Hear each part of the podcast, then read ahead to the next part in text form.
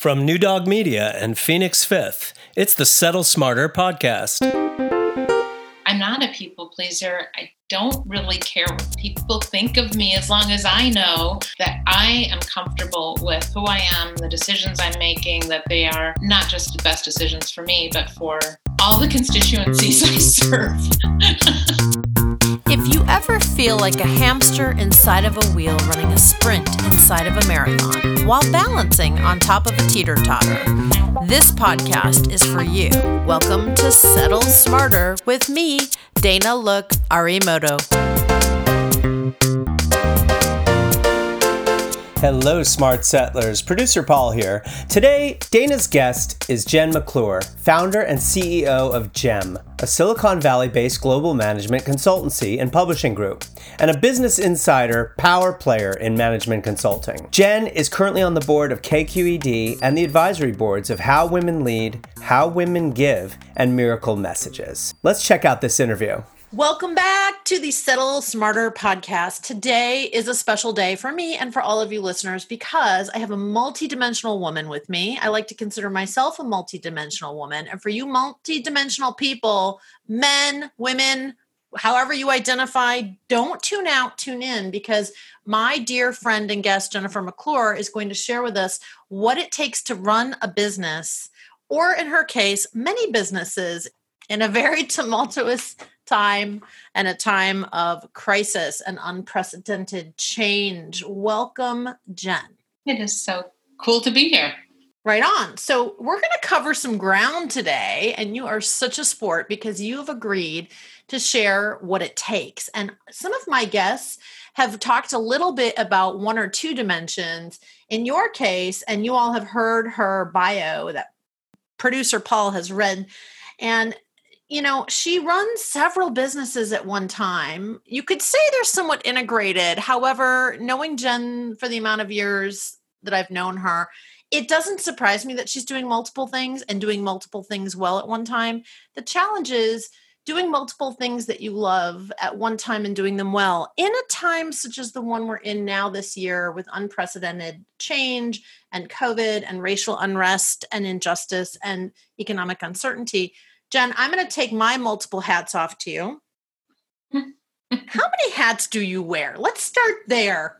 I'll go with uh, four or five.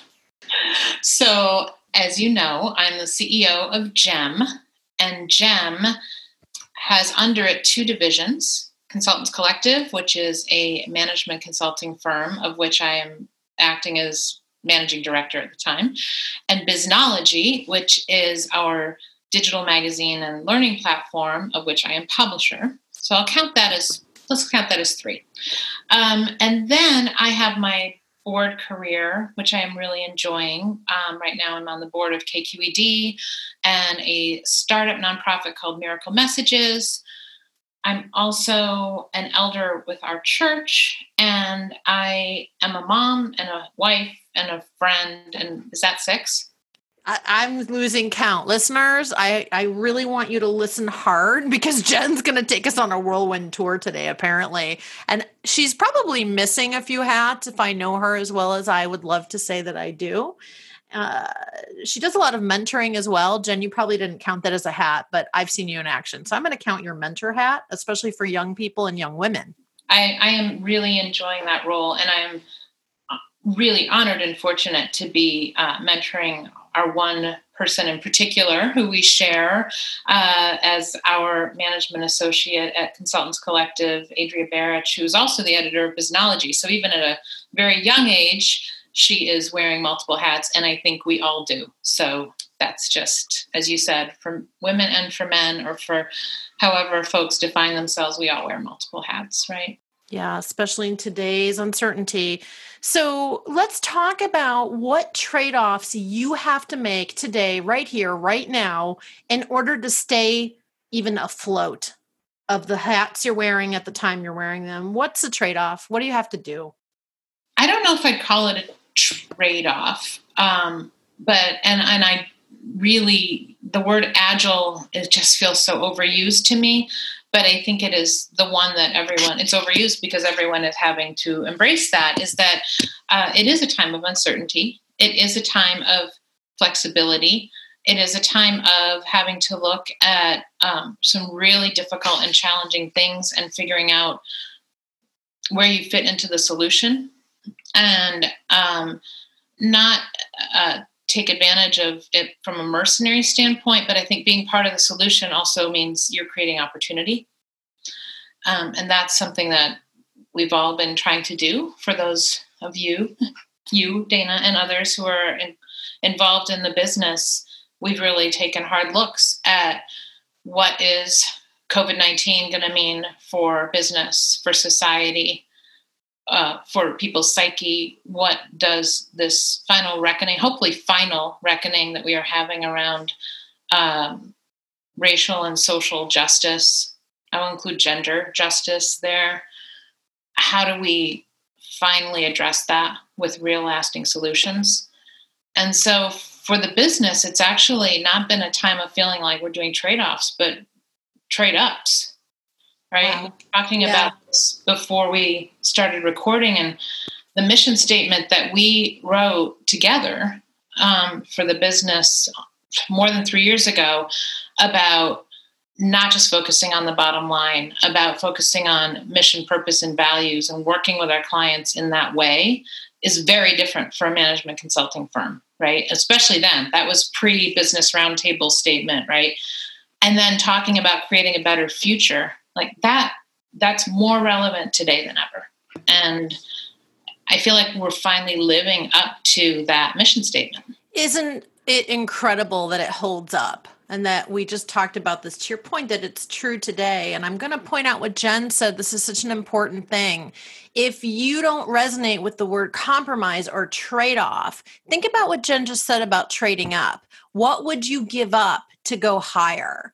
And that's what it takes to wear multiple hats at multiple times. Certainly, as you all know, in order to be smarter and have work life integration, we can't wear all hats at all times in the same way. That's the trap, and that's where the burnout comes. So, how do you keep from burning out? Are those trade ups one of the ways that you actually infuse yourself? I, I, had a realization recently. My husband and I were watching um, our church service online, and it was about he. Our pastor's been doing a lot about uh, relationships, and he was talking about people pleasing. And I turned to my husband and I said, "Oh my God, I'm not a people pleaser anymore."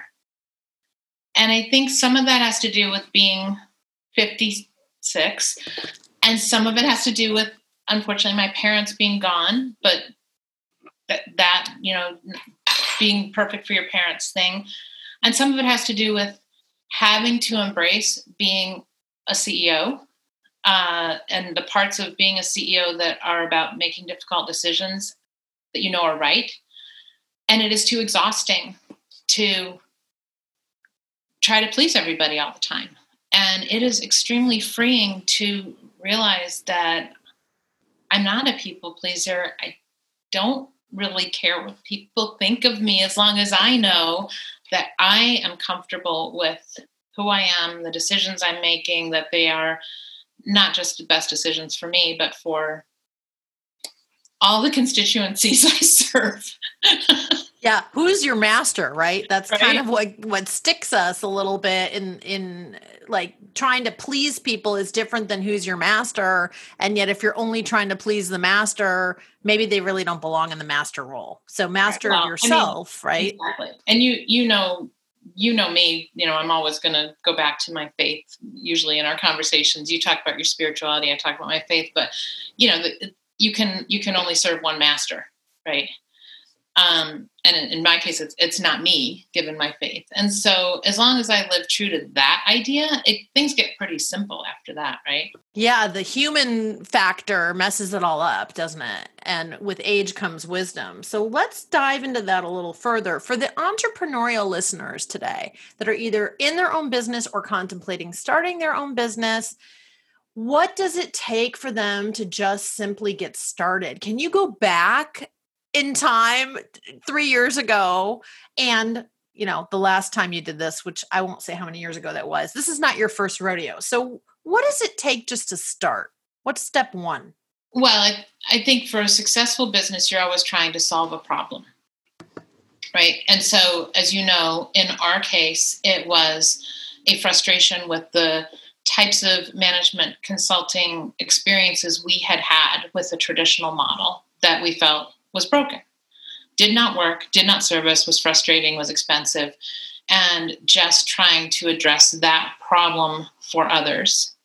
And on the other side, we both know that being an independent consultant can be lonely and frustrating and overwhelming.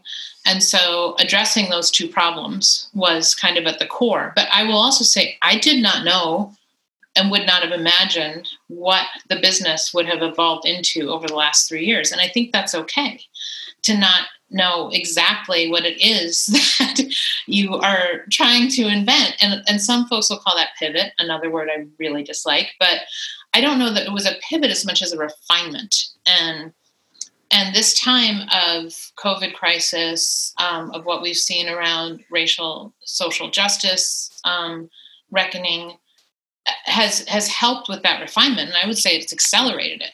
Um, I think you'll you know you'll agree that the community that we have built with our member consultants has been stronger because we need each other more. We've recognized we need each other more, and our uh, we've built up trust with our clients so that as they are addressing these issues, they've turned to us more. So, crisis can be an advantage sometimes. And even if you're a startup, um, that you, you can be prepared to take on those challenges. I'm, I'm glad you're asking about entrepreneurs today because um, today is a very uh, important day with the launch of How Women Invest which is the another hat. Very, oh yeah, I forgot about that. Uh, limited partner in in five venture funds. Um, today is a really exciting one because uh, How Women Invest, founded by our mutual friend Julie Castro Abrams and her co GP Erica Kramer, is is a fund truly truly focused on women founders and particularly women founders uh, of color, and not only the founders and business leaders of color, but more than half of the investors that are part of this fund are women of color. And that is incredibly unique in the world of venture. And so, um, you know, for entrepreneurs that are out there, probably a large portion of your audience is women. Uh, women currently only receive 2%, 2.7% of venture funding, and less than that if you're a woman of color yet they return significantly more to their investors than uh, man male run uh, businesses. And that's been documented and researched. Now there's new hope right? Because entrepreneurs need money. Not not so much for a service-based business like ours. We don't we don't need that kind of capital that other b2b enterprises need but really to be truly successful you need money. And so i'm i'm really really pleased that there's a new uh, a new avenue for capital for women owned companies. Yeah for the listeners out there that are looking for funding or wanting to provide funding we're going to make all of Jen's details available in the show notes. And of course, there's going to be multiple ways to reach her because of all those hats. So thanks for being on this journey with us and for sharing that. So, in the time we have, we've got two more major things to talk about. One, you were kind and shared some 10 words of success and wisdom to live by with me that you shared with your son so I'd love you to share those 10 words of wisdom and success with our listeners. And to me, they are universally applicable. Would you say that's true? Absolutely. I, I, I shared these with my son when we sent him off to college. And I really thought about this being something that could be lasting and things that I use myself. So, number one is show up on time. Two is look and act like you belong there. Three is be present, act like you want to be there. Four is be as well prepared as possible. Five is ask good questions. Six, ask for help when you need it. Remember, you're not alone. Seven, reflect on what worked, what didn't work, what's next, and why. Eight, be confident. Nine, take credit and take responsibility. And 10, when the task or challenge seems overwhelming or beyond you, just focus on number one. And I think we all have those days, right? It's like, I can't do this today. I just want to be in my pajamas and watch reruns and eat ice cream out of the container. And if you think all I got to do is get showered, get dressed, well, we don't even have to shower these days. Um, all I have to do is turn on Zoom and show up. Right? Uh, I think it's those that idea of baby steps, but I also think there's we need to give ourselves permission some days to just sit on the couch and not get dressed and eat ice cream out of the container. That's definitely going in the show notes, and I'm sure Ben and Jerry's is like all over this. So we look forward to your sponsorship for whichever. I can't even eat ice cream, but their yogurt's pretty good. I just ruined the sponsorship. So okay, let me ask you about those 10 pieces. We like to play fact versus fiction on this show, which you are aware of. So let me ask you a couple of lightning round fact versus fiction, and we're going to use your 10 words because they are really also multidimensional across the five key facets of work life integration and life itself. So we have career, we have family, we have friendships, we have community, and we have our own well being.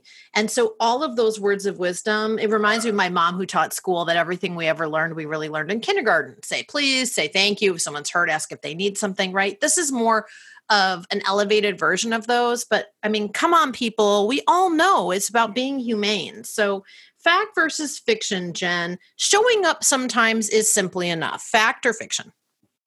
Fiction. Okay, tell us why.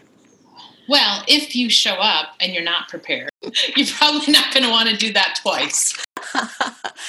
First time, shame on you. Second time, shame on me. Third time, you're out. How's that? I will say, you know, that that can be a double edged sword because for someone like my kid, I can't show up because I'm not prepared. I'm not perfectly prepared. Right. And so that is another in the factor fiction category is what is perfectly prepared and how much do you stymie yourself with such preparation that you've missed the moment. Yeah, we've talked about that. Practice makes permanent, not perfect. What is perfect? That's probably an entire show. What is perfect? Good way to beat yourself up and set yourself up to feel really crappy. So, right. and that's why it's just show up on time. Yeah. So I guess yeah. I guess yeah. I don't know. Maybe that's the first step. Let me ask you differently. Let's play our own game here. Jen, is showing up the first step? Sometimes yes. You're unraveling these words of wisdom. All right, let's go to another one. Let's go to your uh, ask for help because a lot of our listeners struggle with this. I struggle with it. Is it fair to say you struggle with it? I think I struggle with it less now. Is part of that being less of a people pleaser? Am I connecting a dot that exists? I think actually a lot of it, and you have been a tremendous help in this. Here's my little pitch for you as a coach: is is really becoming a CEO and knowing that that is my role is very different. And if I didn't surround myself with all the people who need to be there to to be doing the work, to be giving me guidance, to that I need to trust to take stuff off of me, um, I, I couldn't do what I need to do and take the role I need to take, right? So I have to ask for help more. I have to be able to trust more, and I have to be able to also uh, see see where people are um, able to be growing into things as well, um, and that that helps them right? So that is not something I used to be good at, and I think I'm getting better at it. I would second that. I've I've witnessed it. So for CEO, for those of you that do run businesses or are contemplating starting a business even now, take the CEO brand, if you will, and put that on your hat and think of yourselves as a CEO of your life. You don't actually have to run a business to be a CEO. It just means you're in the damn driver's seat, which is where I want all of you. And it's certainly where I want myself. And this shows very inside out. We're leading by example. We're works in progress. We've all made mistakes. We're all learning. And to Jen's point, being agile and trading up is about learning. It's about doing it better the next time and trying not to repeat the same mistake twice. So, fact versus fiction, Jen, asking for help is a sign of weakness. Oh, that's fiction. Great. What about offering help? Is that a sign of weakness, fact or fiction? Trick question. Oh, I think that's fiction too. Nice. nice. Look at us evolving right before the listener's ears. All right, one more in this round, and then we're going to close with something that talks about the way you are energized versus de energized. In other words, those trade ups inside of work life integration because of the multiple hats you wear and the time of tension that we're in. I want to ask you for some practical wisdom for the listener. So, the final fact versus fiction question is if I spend more time working than with family, I don't care about my family. Fact or fiction? Well, it's fiction. Somehow I have to sometimes I have to convince my family of that. so let's talk about that. Good segue. And thanks for your honesty, of course. This is the authentic show. So we don't, you know, pull punches here or blow smoke. What happens when you need to quote unquote convince your family that that's true? What does that look like? Well, I'll I'll personally say that's a challenge for me because it's easy for me to get defensive about what I'm doing at the moment. Maybe I'm not alone in that. Um, I also have family members because, well, we all work from home now, but I have for a long time, like to come and sit and stare at me while I work. that is that is not helpful. Um, so. so um, some of it is is taking a deep breath being patient giving them a time when i will be done and then sticking to that um, which i'm not always successful at doing but i I will say that it's uh, if I say I need half an hour or I need an hour, trying to really stick to that, um, and then being done is um, is helpful, and uh, also asking about what they've been spending time on is also helpful. Oh shoot, I always forget that one. That is some good advice. I've been pretty good about the others. I love your pattern of take breaks, be patient, share when you're done, do everything you can to your words of wisdom number 1, be on time for the time you commit to. Ask what they're doing, ask what they're working on. Sometimes we're so head down, we forget to ask, right? It's that first seek to be understanding them before seeking to be understood by them and we forget because we're so busy. Or not assuming that we know about anybody's experience right? And then i really do take the weekends off. I do not check uh, corporate email during the weekends. I uh, do not work or come into my office during the weekends and that that break makes a big big difference I can attest. I've tried to reach you on weekends, and if it's friendship related, you're really accessible. And if it's not, you're not. So I want to applaud you for that. I want to tell our listeners not everyone is where Jen's at. And if that's not realistic or situational for you, and you got to work some weekends because you literally are starting up your company, and maybe it's the only way you earn income for your family, then of course that's what you need to do. It's all situational and relative. We can all aspire to get to where Jen's at and have these clear guardrails. It's also a good way to tie back to her family facet, which is you get me on the weekend, but maybe not as much during the week. So the expectation's been set. And Jen is someone who really does practice what she preaches. And her faith, of course, is a guiding North Star of that. She shared that, which was so gracious. So, Jen, in wrapping up, if there's one thing you wish someone, including me, would have told you this time that you started your own company because it's again not the first time you've started a business but this particular time 3 years ago what do you wish someone would have said to you? Oh that's so good. I think it's the first time i've started a company where only now three and a half years in i'm seeing that it can be much bigger than i had maybe envisioned it was going to be when I first started thinking about this.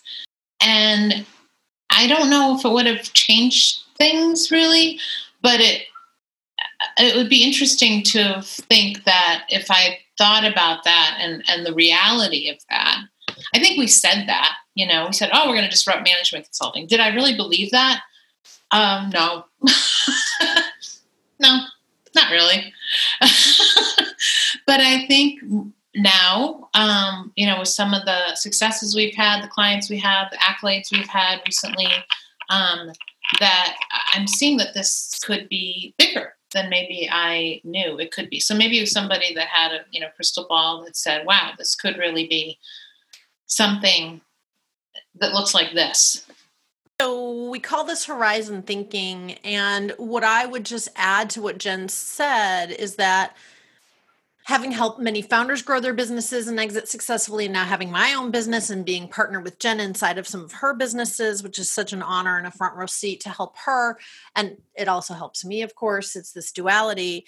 We sometimes have a limiting belief because of something we've experienced before. So i could go back in my teleport machine and say hey jen when you were starting this this is not that. This is not then. And even though you've had some successes and some failures, we all have, this business is actually different. Your eye to the future and being disruptive was bigger than what you had done before in terms of the vision. And now it's being realized even in this difficult time. So let's keep moving the needle. And we'd love you to check back in in six months or 12 months if you'd be willing to do that. Cause you know, now you're, you're on the show and we've got it in perpetuity. We'd love you to check back in and tell us how's that big coming along. I would love that our listeners would love it too. It's a real inside out. It's a real honor. You've shared a ton of wisdom. Takeaways are so important, or what is the point of taking people's time? And I love my time with you. So I'm beyond grateful, and you are just a gift. So thank you, thank you, thank you. Well, back at you. And a lot of the growth has come from you and my friendship with you, my professional work with you. And I feel so blessed to have you and your whole family. We entered pretty smart, but let me tell you, some of these words of wisdom definitely made us all smarter. Now, let's all go and put these smarter words of wisdom into action.